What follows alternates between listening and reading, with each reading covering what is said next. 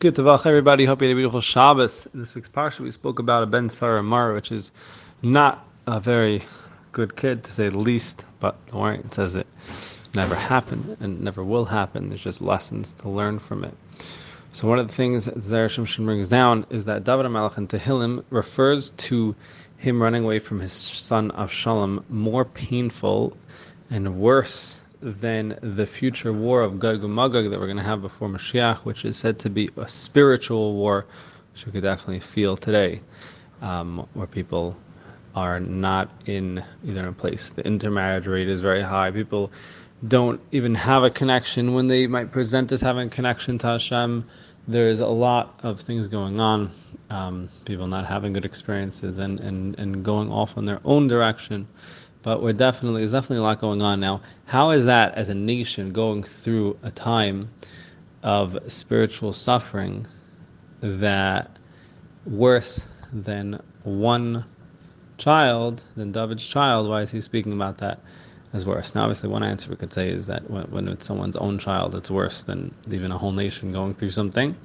But on another level, it's that when it says that the war of Gog and Magog, the people who, who don't know are not going to be held responsible, meaning the nations are going to we're going to be how whatever is going to happen with the other with the other nations, how they influence us, and all that. Um, people who don't know are not going to be held accountable.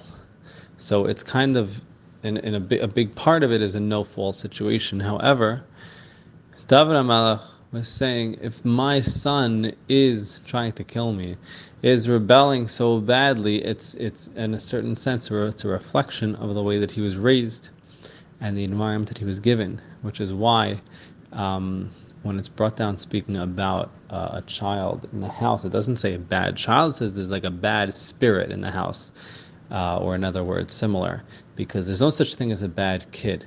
Hashem doesn't put bad children into the world, but the environment that a child is in influences them greatly, and the role models that they're given influence them greatly, which is why we have to realize the power that we have, whether someone's in a parental situation, position, or any situation, because we all influence people around us, um, not just the parents, where we realize the power that we have to show other people and the model for other people and to create an environment that's going to foster healthiness, going to foster people to be raised, kids to be raised as good children.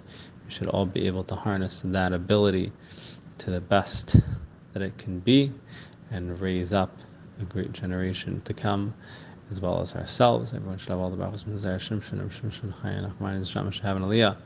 Everyone should have a beautiful week ahead.